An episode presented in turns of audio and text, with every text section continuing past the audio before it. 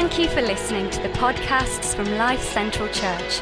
For more information or to visit one of our locations, go to lifecentralchurch.org.uk. I don't know whether you can imagine what it would have been like for the 25 year old Elizabeth to ascend to the king, to, to, to, the, to the throne after her father, King George, had died.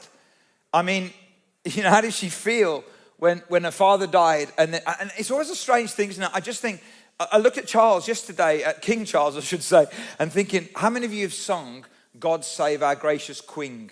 How many of you have said queen? Because you, have been so used to saying queen, and now you've got to say king. And I was wondering how many of us have said a gracious queen. Uh, but isn't it weird that this guy loses his mother in one minute and then has to go before the world in the next? That's what it was like for a 25 year old Elizabeth. And they'd just come through the Second World War, which, which she was involved in in lots of different ways. And she would have seen the devastation, the Blitz, and what London and other parts of the country were like, and, and, the, and the devastation in people. And it was just a few years after that that this 25 year old ascends the throne. And so much of her world around her must have looked ruined. And how could this 25 year old reimagine the future? You see, that word ruin means irreparably damaged or harmed. Irreparably damaged or harmed. And it's easy to think about a life that's ruined, or a marriage that's ruined, or a family that's ruined, or a nation that's ruined. But when it comes to God, it's not irreparably damaged or harmed because God is a God who loves to restore, right? He's a God who loves to renew, He's a God who loves to rebuild. And what I felt like God wanted to say today, uh, the title really is When God is Doing Something New. Now, God took the Queen home, and I don't know what all that means, okay? She was 96, wasn't she? So we don't, you know, that's fine. But I believe we're living in historic days, and something new and different is happening in our world in this era that we're living in. Not just this week, but this era that we're living in. How do we respond to the new? You know, I, just before we do that, I wonder how many of you can remember old company names that changed. So I we'll do a little bit of audience participation here today, all right? In the room and in our locations and online. Why don't you beat the people in the room and you put in the chat what you think the answer is? So I'm going to give you the old company and you're going to tell me the new one. They're all well known. So the old company's name was Backrub, which is now known as Google. Somebody got that. That's great. Blue Ribbon Sports. Nike, correct. Brad's drink. Close. Pepsi was Brad's drink. I love these last two. Pete's Super Submarines. Subway, Richard on the front row. This is my favorite one. This is my favorite one. And I've got to read it all out because it's so long. I'm really glad that they changed it. Bib label lithiated lemon lime soda. Nope. Close. Seven up. Aren't you glad they changed that? It was bib label lithiated lemon lime soda, and they changed it to 7 Up. Now, for some of you older folks, you'll love this. I'm going to give you the new name, you're going to give me the old name, which was way better. Way better. So, Snickers was, come on, see, you're all there. Starburst was, Cocoa Pops was, ah, Choco Krispies. Netflix was Qwikster. Netflix was Qwikster. And you see, when it comes to old and new, how do we cope with the old and the new? How do we cope with those kind of transitions? You see, the problem for many of us when God is doing something new is our age is on the mic. When I mean on the mic, if, if, you, if something's on the mic, it's got the voice, it's got the narrative. And for some of us, the problem is our age is on the mic. Maybe we think we're too young. But many of us, I want to suggest in these days, we think we're way too old. Here's something I found recently, which is so true. People over 50 consider old age arrives at 90. People under 50 consider old age arrives at 70. People over 90 ignore the calendar. You're not too old. You're not too old, guys. When God is doing something new, you are not too old. If a lady right up to this last kind of few months is doing what she did at 95, 96, you're not too old. Old age arrives when our memories are greater than our dreams. But in the Bible, there's a guy called Caleb who at 85 says to God, Give me another mountain. I want to do something new at 85. The Queen said this I'm reminded of a lady of about my age who was asked by an earnest little granddaughter the other day, Granny, can you remember the Stone Age? and then the Queen said, Whilst that may be going a bit far, the older generation are able to give a sense of context as well as the wisdom of experience, which can be invaluable. In this church, we love young people. We invest in young people. We are passionate about young people. But in this church, we love older people. We want to invest in older people. Your age is not the problem. We need to get that off the mic. But the problem for many of us isn't our age, it's our past. Our past is on the mic. We'll, when we'll be never free from the past because what happened in the past and what I did in the past and what happened to me in the past and, and what somebody else did to me. And God is doing something new and we can't get the past off the mic. A guy called Erwin McManus, I read all of his books. He said this Your past will be your future until you have the courage to create a new one. We need to reimagine the future, not just around us, but for us as well. And there's a key verse in the Bible. It's not really where we're going today, but it gives you a bit of context. And it's going to be a key verse for us, I believe, in this season. It's Isaiah 43 19. You know it. Uh, and, and you'll, you'll know it so well, some of you, that you'll be familiar and you'll switch off, but don't switch off. See, I am doing a new thing. Now it springs up. Do you not perceive it? Can't you see it? I'm making a way in the wilderness and streams in the wasteland. In other words, God is saying, I'm doing something new and you can't see it. But but you see, he's saying that what you need to see requires some prophetic reimagination, but you can't see it. And then the verse before says this forget the former things, do not dwell on the past. And, and that word dwell literally means inhabit. Now, God doesn't really mean forget the former things. He, what he re- and I'll prove that in a minute. What he really means is you, you visit the past, but you don't live in it. So you've walked back to it, but you don't live it. And I can, I can prove that that's true because the verse before that says, This is what the Lord says He who made a way through the sea, a path through the mighty waters. That's the past. Then he says, Forget the past. do not dwell in it. Forget the former things. Do not dwell in the past. You see, this is, this is so important. To reimagine the future, we have to walk back to the past. But we walk back to the past a bit so we can walk forward to the future a lot. Does that make sense?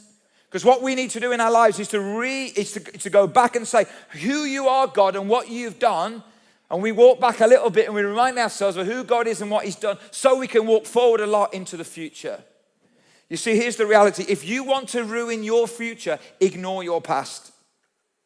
Many people ruin their futures by ignoring their past by, by forgetting that that's a weakness for them, by forgetting what happened then. They ignore their past and they ruin their future. But if you want to ruin your future, live in your past as well. See, both of those things are extremes. But ignoring your past will ruin your future, and living in your past will ruin your future. And God is saying, I believe to us as followers of Jesus, and if you're not yet a follower of Jesus, believe He's calling you as well, that this is the season to reimagine the future that God has for us. You see, our focus is the book and the character of Nehemiah, who was this guy, last week we looked at him, who was in exile as he was taken away from Jerusalem and he heard that Jerusalem was in a mess and it was in ruins and the walls were broken down and the gates were burned with fire. And he heard that and it so got inside him that he's ruined for anything else. And like the young Elizabeth at 25, you know, she's like, don't really want this, but I'm going to do this. And she kind of gets ruined, and I'll talk about that in a moment. But Nehemiah was ruined for anything else other than being a part of helping to reimagine the future and to restore what was ruined. So, what do we do when God is doing something new? What do we do when God is doing something new? Because you see, Nehemiah, all the way through the book of Nehemiah, even though he works really hard to rebuild the city, and we work hard as well, he always knows that ultimately it's God who does the restoring. It's God who does the renewing. It's God who does the rebuilding. But what do we do when God is doing something new? Let me just give you three ideas. Number one, we face the facts. Many of us don't rebuild in our lives. Many of us don't step forward into the future. Many of us don't step into the new because we aren't willing to face the facts. Nehemiah was. Let's look at this in chapter 2. I went to Jerusalem, and after staying there three days, I set out during the night with a few others. I had not told anyone what my God had put in my heart to do for Jerusalem. It's really important.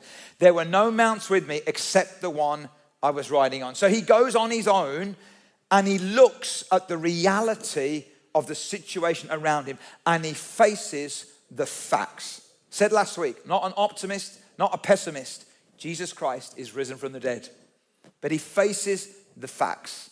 He looks at it as it really is. And just before I mention that or go into that, I love what he does here. He doesn't tell anyone else what God is doing in his heart. We tell everybody what we have for breakfast, let alone what God is doing in our. Who cares? What is God doing? I wonder what is God putting in your heart right now? What is God speaking in your heart right now? Guys in Hagley and Rowley and Clibbery and online and Bromsgrove and wherever else you are, what is God putting in your heart? Maybe God is beginning to birth something new in your heart. Maybe do what Nehemiah did, do what Mary, the mother of Jesus, did, where it, the Bible says she pondered these things in her heart. In other words, she kept it to herself, she kept it off social media. She allowed it to stew and marinate and settle in her heart. And out of that, God begins to do something. And maybe out of that, you could answer this question What is God doing in you? Maybe you see something new in your marriage, in your family, in your community, in your life, in your ministry. Nehemiah faces the facts. He looks at it as it really is. And then he rides all around the city. And we'll read this. By night, I went out through the valley gate towards the jackal well and the dung gate, examining the walls of Jerusalem, which had been broken down, and its gates, which had been destroyed by fire. So he'd heard this, but he wanted to see it for himself. Then I moved on towards the fountain gate and the king's pool. But there was not enough room for my mount to get through, so I went up the valley by night. Look at the detail, examining the wall. Finally, I turned back and re entered through the valley gate. Goes on. The officials did not know where I'd gone or what I was doing because as yet I'd said nothing to the Jews or the priests or nobles or officials or any others who would be doing the work. In other words, I'm just looking at the facts. I'm just riding around and I'm looking at the facts and I'm letting God speak on the inside of who I am. Let's face the facts about our broken world. Listen, our world isn't all broken, all right? I don't want to be depressing here. But, but if we really face the facts, do you know we are drowning in too much information, aren't we? Do you know that information doubles in the world every 72 days? Can, can, you, can you even compute that? The information that we have doubles in the world every 72 days. When Princess Diana died, tragically in 1997, 25 years later, the Queen dies. How different is the world, right? We didn't have social media when Princess Di died, did we? And you see, now it's not that people don't really report news, they speculate on what might happen, whereas it used to be news. That's because the information is double and is increasing. 2,000 new websites go online every single day. 2,000 books are published every single day. 41,000 posts are, go online every single second. We're drowning in too much information. But you know, within that, the hunger of the human heart is trying to be met by global brands. So Amazon appeals to the hunger for things, Google appeals to the hunger for knowledge, social media appeals to the hunger for connection, and Apple appeals to the hunger for beauty. The truth is, none of those work. Because we're created by God, for God. The hungers of the human heart will never be met by global brands. They can't be. That's why Augustine, one of the early church fathers, he said this Our hearts are restless until they find rest in you. No matter how many Amazon deliveries you get, your heart isn't, doesn't find rest till it rests in God. Doesn't matter how many new Apple products you have, or how much you can Google, or how many streaming platforms you've got. None of that satisfies the hunger deep in the human hearts. We need to face the facts. But secondly, we need then to go to action because Nehemiah went to action. So he faced the facts and then, and I love this passage of scripture, then I said to them, that's the rest of the Jews, okay, who were in Jerusalem, in the ruin, in the mess, all right? He said, You see the trouble we are in. And he doesn't say, You are in, because you've allowed this to happen. He identifies with them. I think this is really important for the church. We need not to get arrogant as the church in these days. We want to be for our communities, don't we? We want to be for people. We don't want to be against. We, these are not the days for us to be building barriers, but building bridges. And that's what he does. You see the trouble we are in. Jerusalem lies in ruins, its gates have been burned with fire. And then he goes on, Come, let us rebuild the wall of Jerusalem, and we will no longer be in disgrace. I also told them about the gracious hand of my God on me and what the king had said to me. If you are a leader, all right, if you're a business leader, an education leader, if you're in any kind of organization, let me just give you a blueprint out of scripture for leadership transformation right here. Number one, problem. You see the trouble we are in. Number two, there's a solution. Come, let us rebuild. Number three, there's a reason, because then we'll no longer be in disgrace. And number four, there's timing. God's hand is on me. It's genius. This is what he does. He identifies the problem, says there's a solution, gives the why, the reason for it, and then says the timing is now because God's hand is on me. As a church, we really believe that we want to respond to the brokenness around us right now. We believe that God's hand is on us, the church, not our church, the church, to respond in these days. It was really funny because I was uh, I was emailing um, the churches in the town yesterday uh, and Friday around how how do you, how are you responding to death of the Queen and what do you do and and um, Dominic from the St John's who's moving on at the end of this this month. He's a great guy. He said we're doing what we've done for the last thousand years since William the Conqueror we have protocol for this, which I just thought was really funny. So basically, since William the Conqueror, this is what they do. They open the church, they do this, they do that. They know what they're doing when it comes to stuff like this. But you know, we need to be a church that doesn't just have protocol and tradition, but actually has response to what is happening right now. We need to be prophetic in the way that we respond. So there are several things that we really feel God is pushing us into. Number one, this is really exciting kintsugi groups. Kintsugi, if you don't know what kintsugi is, it's a Japanese art form of taking broken pottery and restoring it into beauty. And I'm going to invite Alison just to come because Alison and, and several other people are taking a bit of a lead on this. So, Alison, just tell us what are kintsugi groups? What, what on earth are these things? Okay, so uh, kintsugi is a movement that's actually sweeping through the UK at the moment with tremendous success. And it's the uh, principle of creating small groups where people are able to meet together and discuss issues that have an impact on their mental well being. So that there's small groups. Great. People meet together. They're peer led. There is a facilitator there, but everyone is, is an equal participant in it. And, and they look at issues like how do I deal with anger? What do I do with disappointment? Um, just those shame, all of those key issues, anxiety. And we're able to, with some input uh, and some uh, prayer, obviously, create some opportunity for us to find some solutions together to resolve those issues. So, we're going to be launching our first Kintsugi Hope Group that will run from Monday, the 26th of September. And that will be every Monday night for 12 weeks. It's a 12 week uh, program. Yeah. And uh, we're going to be launching that today. So the link will go live on that via the uh, Life Central website at 7 p.m. tonight. And we've made it 7 p.m. so that we can make sure that everybody has equal access to it. Because currently the launch group is very small, it will only be 15 people. So there's 15 places available for the group starting on the 26th of September. And then our hope is that we will roll this out and there will be many more groups that will begin all over the place from January. So if that's something that interests you, that you feel might be helpful for you, um, please go ahead and sign up. We're really Great. hoping that this will create not just some opportunities for us as a community, but actually also something that we're able to offer the wider community. Yeah. So that come January, we, we can launch groups that have got people who are from within the church, but also those who come from outside of the church, so that we can begin to offer them hope as well Great. by pointing them towards resource and Jesus. Great. Thank you. So helpful. Brilliant. So that's one of the things that we're launching. If you want to be in that first 15, then kind of register for that tonight. That would be a great. But also, if you're not yet a follower of Jesus, we have Alpha. We have an Alpha course coming uh, soon. Again, I think that's the, that's the 26th of uh, September as well. It's going to be up in our Rowley location, but it's available to anyone. Again, one of the reasons that we can help to bring hope and help to rebuild into people's lives.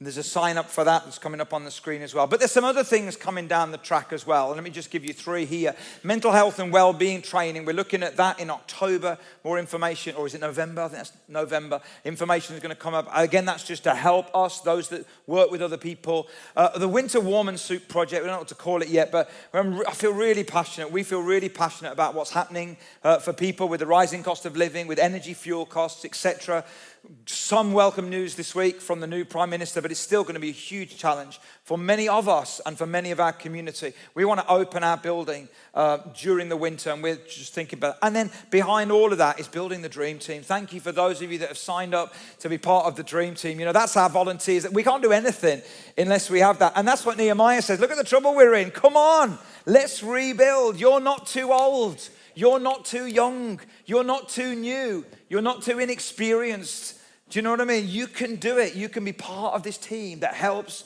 rebuild, and that's so important. And again, it's not too late for you to sign up for the Dream Team. I think the link hopefully will come up on the screen as well. And as I was preparing for today, just, just yesterday, really, obviously with the Queen, I was reading everything I could around the Queen. Listen to some of the things she said. She said this when she was 21, all right? And, and her father was well. She didn't know that in four years she'd be on the throne. She said this in Cape Town I declare before you that my whole life, whether it be long or short, shall be devoted to your service. A few years later, she's on the throne of England. Years, 70 years after that, she's finally home and at rest. But she also said this over the years, those who have seemed to me to be the most happy, contented, and fulfilled have always been the people who have lived the most outgoing and unselfish lives. Guys, there's a call for us in our society, in our world right now, to live those kind of unselfish lives. It's not all about us.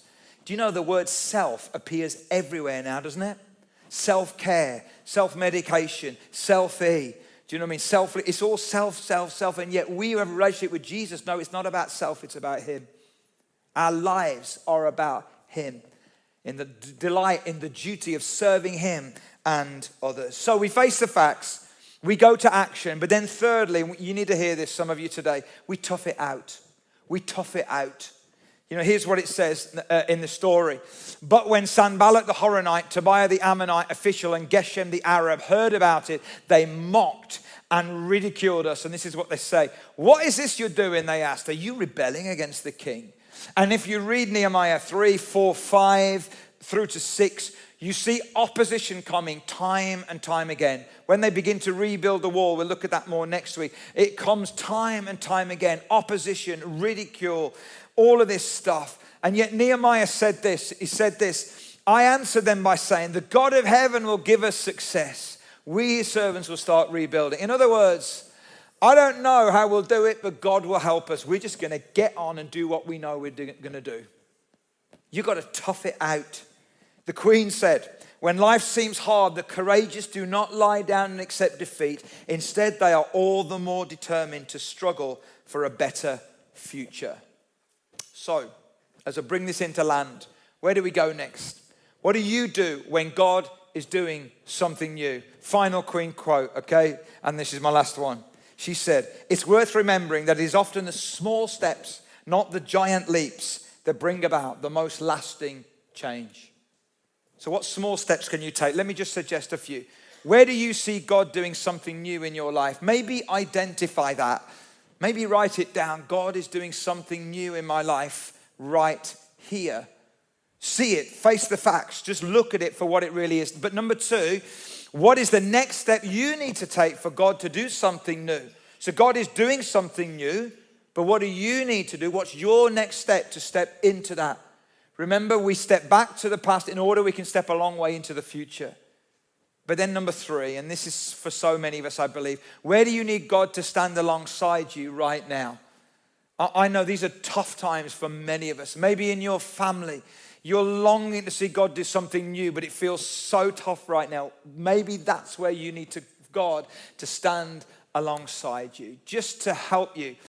So I just have a question for you. Where is it that maybe for some of you, you are needing God to stand alongside you right now. You're longing for something new to happen. You don't quite know what's happening in your life right now. but you know that you need God to stand alongside you right now. Listen, if that's you this morning, I want to invite you to stand. I invite you to be brave and to stand. And we want to pray for you today. So if that's you and you, you say, hey, I, am really struggling right now and I need God to stand alongside me, you be brave and stand. And we would love to pray for you. In our locations in Hagley, in that community centre there, stand. In Rowley, stand. Clibbery, stand. Online, indicate somehow. We would love to pray for you. So if you're sat around people standing up, would you just reach a hand out, put a hand on a shoulder, and let's pray. Father, we thank you Jesus, as we just lay a hand on someone here, we, we're doing that so that they can feel physical touch almost. But God, I pray that even through that, they would know that there's something even more powerful than our physical touch, and that's your presence. Jesus, would you bring strength into people's lives, I pray, as we wait on you, as we receive from you, as we worship you, God, as we look, uh, as we look up, even when life is tough. Father, we pray that you would strengthen us. God, some in this room are going through horrendous things right now. It's really hard to even believe that God is doing anything at the moment. But God, would you restore? Would you renew? Would you rebuild? Would you stand alongside us? In Jesus' name, we pray. God, we love you so much. I want to invite you all, if you're willing and able to stand. And so we sing this incredible song. This is more than a song to me. This is this is us coming before God and saying, Lord, touch me. We're waiting on you. We're, we're crying out to you, God. we I love just the fact that this is a this is a song that I feel like it's you've got to kind of I know you don't have to, but putting your arms up in the air. You know, my little granddaughter sees me, she's always running, her arms are up in the air, like lift me up, lift me up. I shouldn't be doing that now, according to her mum and dad, but I do still occasionally get into trouble. But it's that sense of going to God and saying, God, you lift me up? Will you lift me up? You are the only place I can go. The Queen knew that the whole of her life, and I believe she's like that right now, being lifted up by her Lord and Savior. If that's you, then even as we worship, why don't you reach out to God as we as we sing, waiting here for you? He's here. He is right here by His Spirit and by His presence. Let's worship.